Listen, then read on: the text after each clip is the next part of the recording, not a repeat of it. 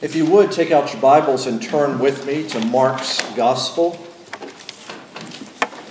We are here now at week number 19, I believe, in our series. As we turn to God's Word, let's turn to Him once again in prayer. Almighty God, our Heavenly Father, may your Word be our rule, may your Holy Spirit be our teacher and may your greater glory be our supreme concern through Jesus Christ our Lord. Amen. Indeed, as I mentioned, we're at week number 19, in Jesus, according to the Bible, an exposition of the Gospel of Mark. Well, according to Sports Illustrated, it was voted as the greatest sports moment of the 20th century. Some of you were alive some of you were not alive on February 22nd, 1980, the Winter Olympics in Lake Placid, New York, ice hockey, the United States versus the Soviet Union, amateurs and college athletes versus professionals, David, in other words, versus Goliath. ABC sportscaster Al Michaels delivered the famous call at the end of the game, and I remember it live. 11 seconds. You've got 10 seconds. The countdown going on right now. Morrow up to Silk. Five seconds left in the game. Do you believe in miracles? Yes, was the answer. Do you believe in miracles? Yes.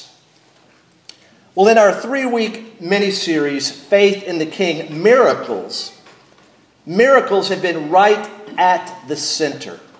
For the past two weeks, we've seen Jesus performing miracles as he demonstrates his authority over natural forces, seen in the calming of the storm, and his authority over supernatural forces, seen in the restoration of the demon possessed man. Today, in our passage, chapter 5, verses 21 through 43, we will see Jesus demonstrate his authority over disease and death seen in the healing of the woman and the raising to life of the young girl. Remember, in the parables that we saw, the call was to listen, to listen to God's word. Now, in our three week mini series, the call is to believe, to believe the word. The teaching, in other words, about the power of the word, despite apparent weakness, opposition, and delay, has been followed by demonstrations of the power of the word in such circumstances. So, Mark has been inviting us along the, these weeks to, to draw one conclusion about Jesus. Because, as we've been saying, there is confusion in our world today about who Jesus is, what he came to do, and how someone should respond to Jesus. There was confusion in the first century, there is confusion now, but Mark invites us to one conclusion. He is the Messiah, He is God's Son, He is the King Therefore, believe in him, trust his authority, and rest in his care. Last week, when we looked at the first 20 verses of chapter 5, we saw Jesus' power over the supernatural forces of Satan and evil. We saw the problem that the man faces, indeed, the problem that all people face. We saw the miracle Jesus performs. And we saw the reaction people have to the person and work of Jesus. Mark, once again, is asking us to ask the question Who is Jesus? Jesus is Lord over Satan. His work is one of mercy, we saw, and Jesus divides the world and he unites the church. And last week ended with a choice. And the choice was this Do you want to go with Jesus? Or do you want Jesus to go? People are still faced with that choice today. You may be faced with that kind of a decision today. Do you want to go with Jesus? Or do you want Jesus to go? To go away, to get out of your life, to quit disturbing the status quo of sin and sickness that you were used to. Today's passage is also found in Matthew 9 and Luke 8, but yet once again, Mark goes into great detail. And we move now into this final miracle, actually, a combination of two miracles that will reveal once again that the word that has been declared to be powerful will be demonstrated as powerful. And once again, we see the scale of the problems is emphasized. There is an incurable disease, and there is death. And what you will see in our passage is what's called a Markan sandwich. It's a picture within a picture, it's a split screen, as it were. In other words, Mark is relating these two stories and he wants them to serve as a commentary on the other.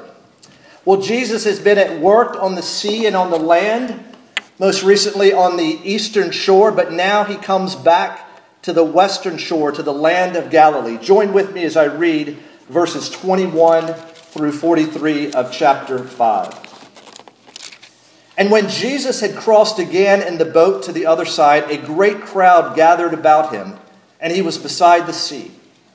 Then came one of the rulers of the synagogue, Jairus by name, and seeing him, he fell at his feet and implored him earnestly, saying, my little daughter is at the point of death. Come and lay your hands on her so that she may be made well and live. And he went with him. And a great crowd followed and thronged about him. And there was a woman who had a discharge of blood for 12 years, and who had suffered much under many physicians, and had spent all that she had, and was no better, but rather grew worse. She had heard the reports about Jesus and came up behind him in the crowd and touched his garment. For she said, If I touch even his garments, I will be made well. And immediately the flow of blood dried up, and she felt in her body that she was healed of her disease. And Jesus, perceiving in him himself that power had gone out from him, immediately turned about in the crowd and said, who touched my garments? And his disciples said to him, You see the crowd pressing around you, and yet you say, Who touched me? And he looked around to see who had done it. But the woman, knowing what had happened to her, came in fear and trembling and fell down before him and told him the whole truth. And he said to her, Daughter, your faith has made you well. Go in peace and be healed of your disease.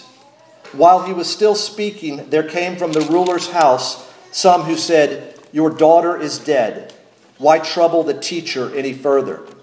But overhearing what they said, Jesus said to the ruler of the synagogue, Do not fear, only believe. And he allowed no one to follow him except Peter and James and John, the brother of James. They came to the house of the ruler of the synagogue, and Jesus saw a commotion, people weeping and wailing loudly. And when he had entered, he said to them, Why are you making a commotion and weeping? The child is not dead, but sleeping. And they laughed at him. But he put them all outside and took the child's father and mother and those who were with him and went in where the child was. Taking her by the hand, he said to her, Talitha cumi which means, Little girl, I say to you, arise. And immediately the girl got up and began walking, for she was 12 years of age. And they were immediately overcome with amazement. And he strictly charged them that no one should know this, and told them to give her something to eat. Today's passage, like our previous two, is about faith. And with every passage in Mark, it's about Jesus. And so what we will learn, what we will learn, what will we learn about faith and what will we learn about Jesus? Well, three things I believe. First, Jesus will sometimes ignore your faith, or so it seems. Jesus will grow your faith, and Jesus will test your faith.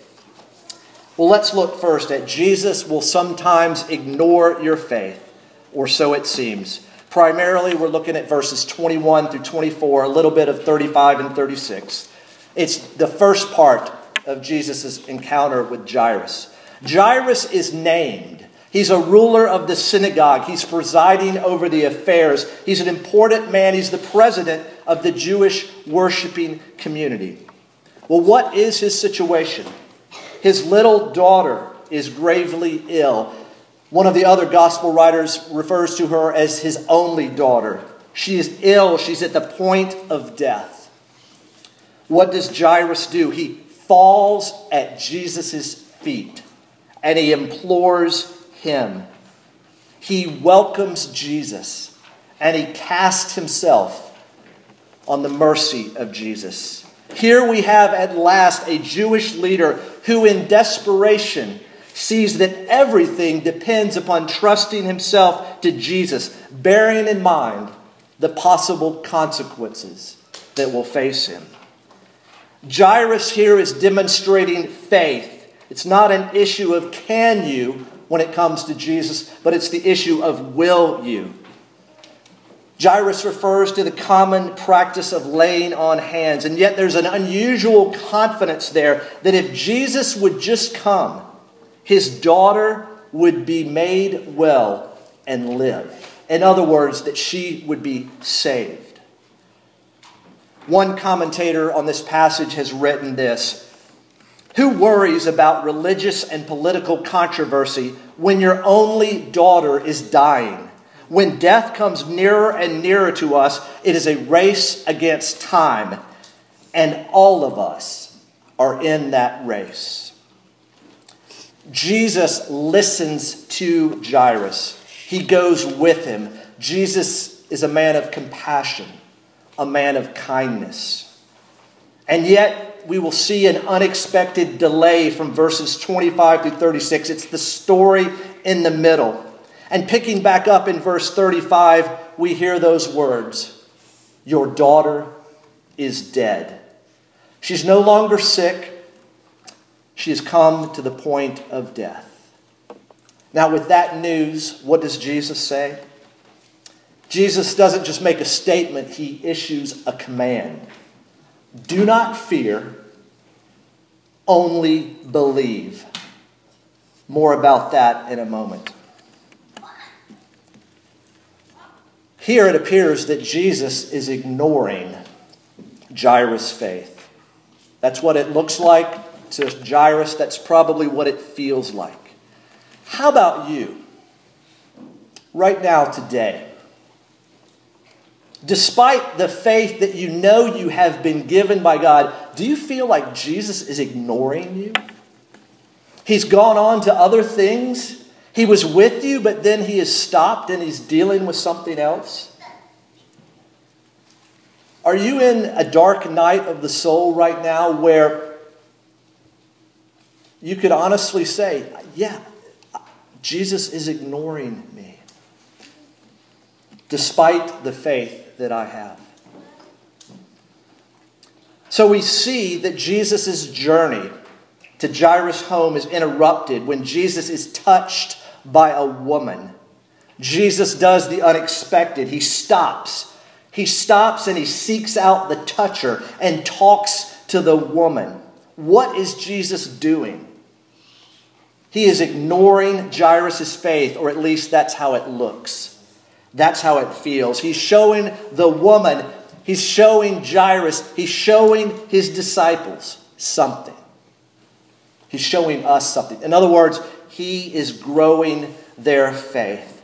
Let's look now primarily at verses 25 through 34, where Jesus will grow your faith. And in his encounter with this woman, this unnamed woman, we will see three things. First, we see the long illness of the woman 12 years of physical distress and suffering, of social and religious isolation. She is unclean. She has exhausted all means of human help, medical, financial. She goes to the doctor and she's made worse. She's run out of money for 12 years. Nothing has changed. Actually, something has changed. It's gotten worse. It did not got, get better, but it grew worse under the care of physicians. Humans were no help, humans made it worse. My friends, our most fundamental problems and needs cannot be met by anything in the world. A Christian is someone who has come to see that all of the world's resources are utterly inadequate in the final sense. Only when we begin to see that nothing the world really nothing in the world really finally satisfies at all. Only when we come to that point can we come to Christ with anything but the right attitude. In addition to seeing this long illness, we see this important decision the woman made in verses 27 through 29. She had heard the reports about Jesus. Like the demoniac, she had lost all hope in others, but she had heard of Jesus. And I guarantee there are people in Central Asia that Jason and his team will encounter who have found no hope, no hope in anything of this world, and yet they may have heard of Jesus. She had heard these reports and she acted on what she had heard. She believed. She reached out and touched Jesus. She was healed immediately after 12 years of suffering. She touched Jesus. She reached out. Now, to be sure, most commentators see a little bit of superstition in her faith, but who of us has perfect faith at the beginning or even at the end. It was weak faith, but as we will see, it had the one object that mattered.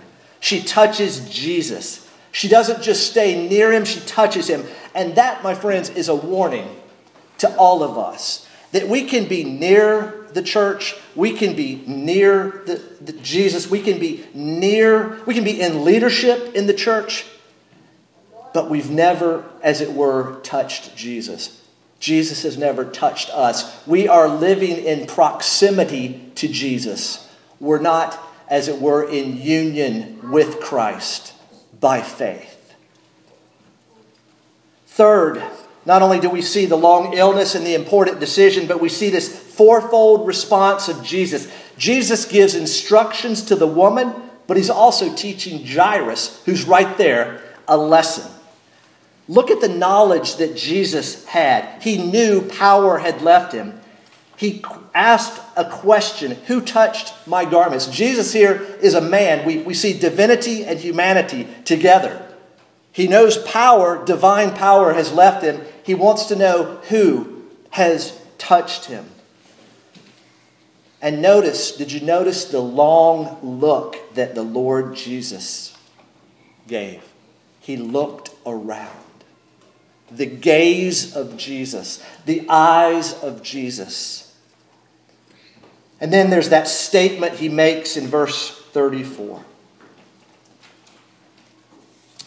Daughter, your faith has made you well. Go in peace and be healed of your disease. Daughter, daughter, welcomed into the family of God. And this word for well expresses both a physical healing and a spiritual healing. It's expressing salvation. And so, what does Jesus say about faith here in verse 34? It was not the touch of Jesus that brought healing, but rather it was the touch of faith. Weak faith can lay hold of a strong Christ. It's not mighty faith, but it's real faith. Children, this is for you, and you adults, feel free to listen in on. Imagine we're here in the wintertime and there's a pond somewhere here in northern Kentucky. And that pond, you know, is one fourth inch thick but you believe it can hold you. Are you going to step out on that?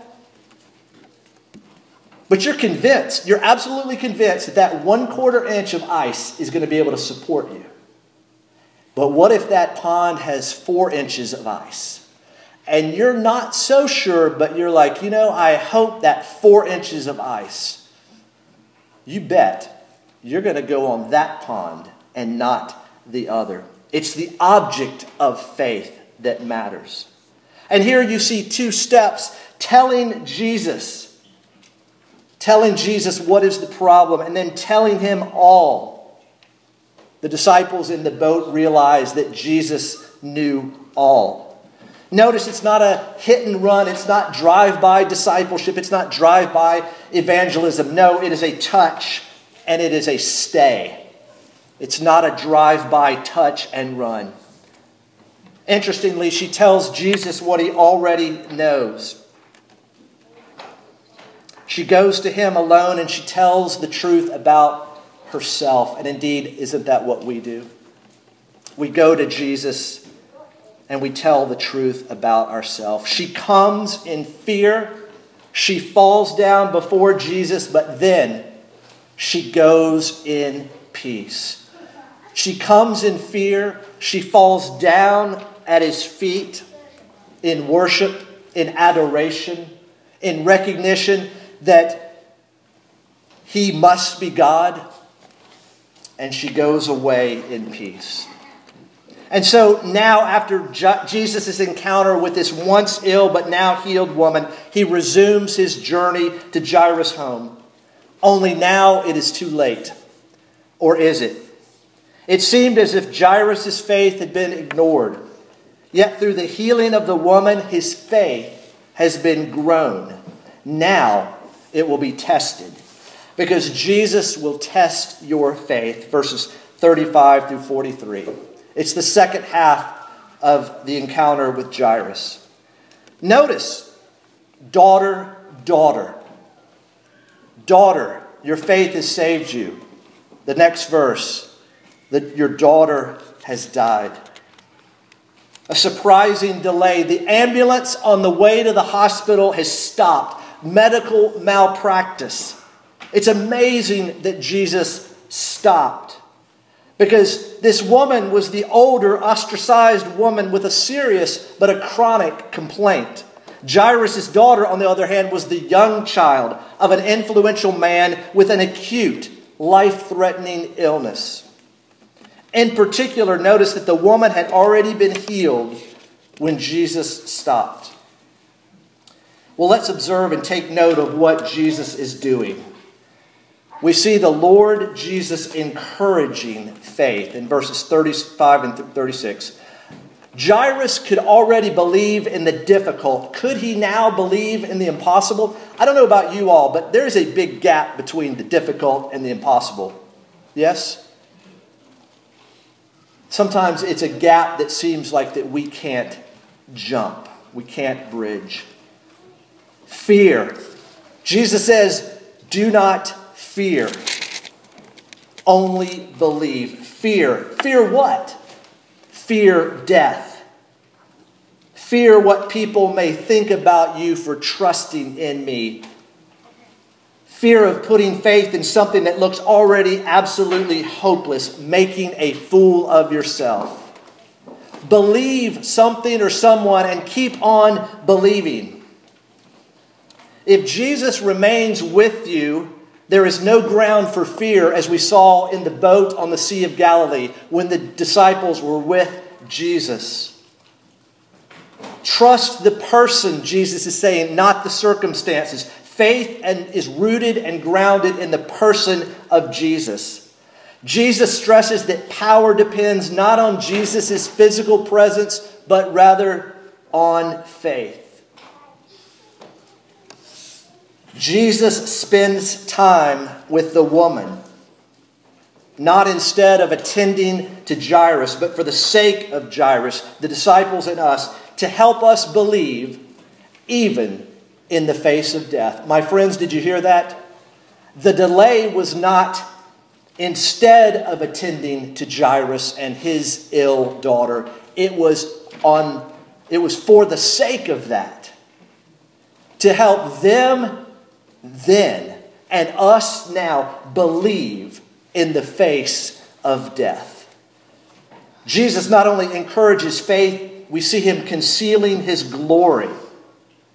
In verses 37 through 40, the Lord is in lowly service to those who need. There's the mourning of the people, there's the deep grief in the face of death, there's hopeless, there's mockery, and there's laughing. And the inner circle of disciples, Peter, James, and John, and the parents are brought in because the unbelieving crowd is a distraction. And Jesus is not out there to get recognition. He's not out there to become today's celebrity pastor. He takes a few in with him. And then he displays his victory, as we see in verses 41 and 42. He talks about the girl being asleep. It's a metaphor used to describe death. And Jesus is saying, I will wake her up from her sleep. Only Elijah and Elisha in the Old Testament raise the dead, and they do it in response to prayer. Jesus heals with his word. Two Aramaic words. Little girl, most likely a term of endearment. Little lamb, honey, wake up. It's time for school. What a gentle display of the glory of the Lord in his victory over death, the final enemy. Because we've seen the storms that can lead to death, we've seen the demons that lead to death, we've seen the disease that leads to death, and now we see death itself.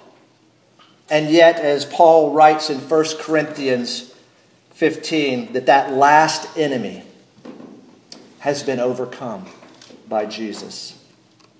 So, in this twin account of disease and death, Mark has heightened the problems in order to show the greater might and power of Jesus. This episode has been all about faith and Jesus, or more correctly, it's been about faith in Jesus.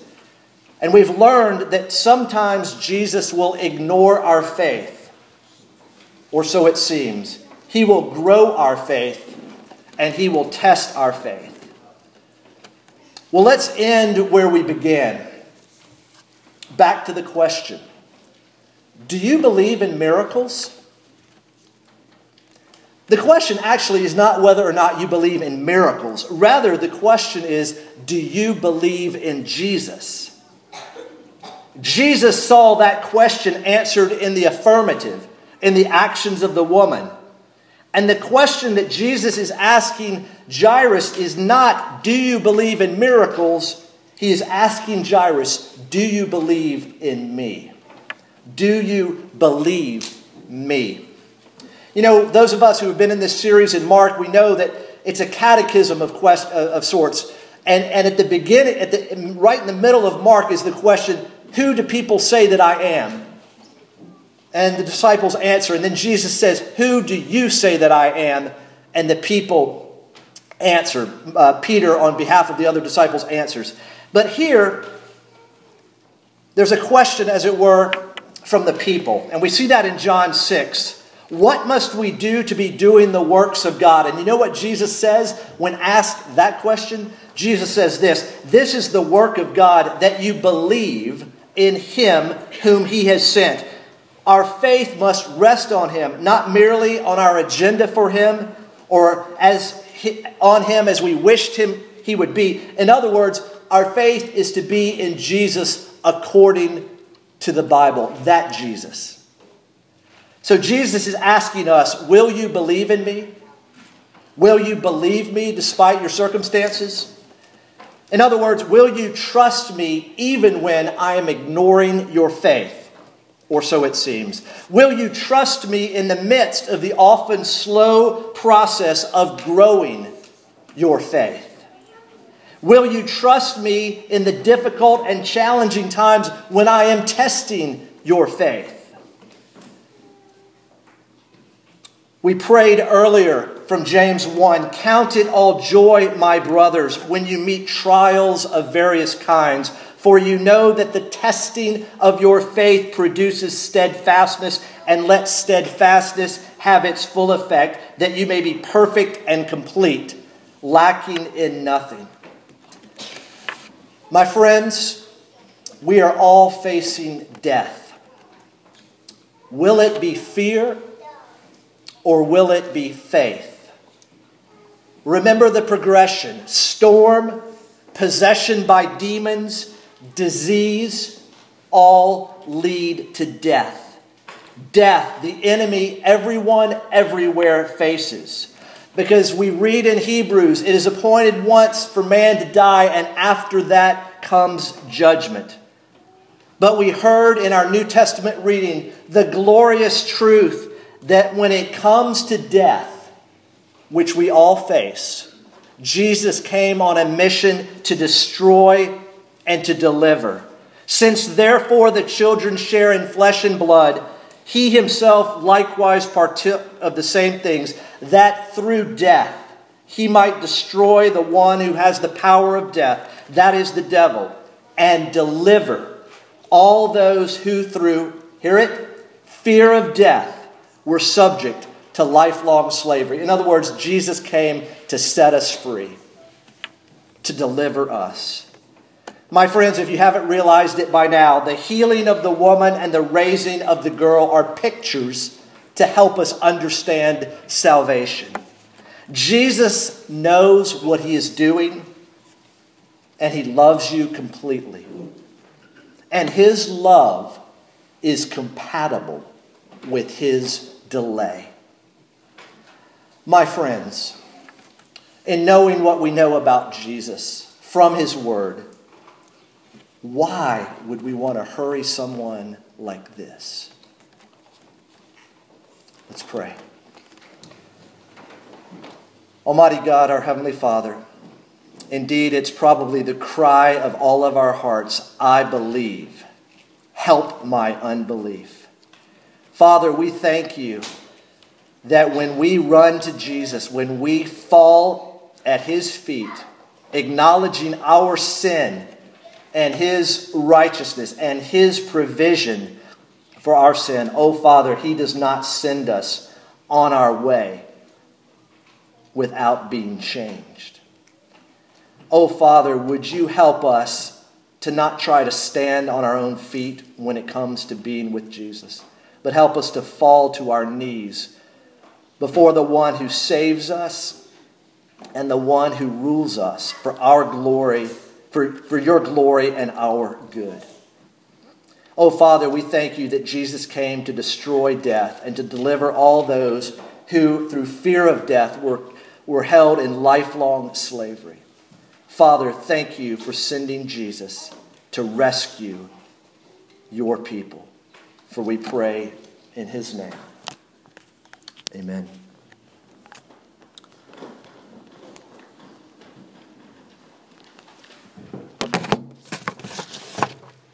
Our hymn of response is found in Hymns Modern and Ancient, the black hymnal. It's in Christ Alone, number 62. Let's stand and join our hearts and voices together, acknowledging that indeed it is in Christ alone that our hope is found.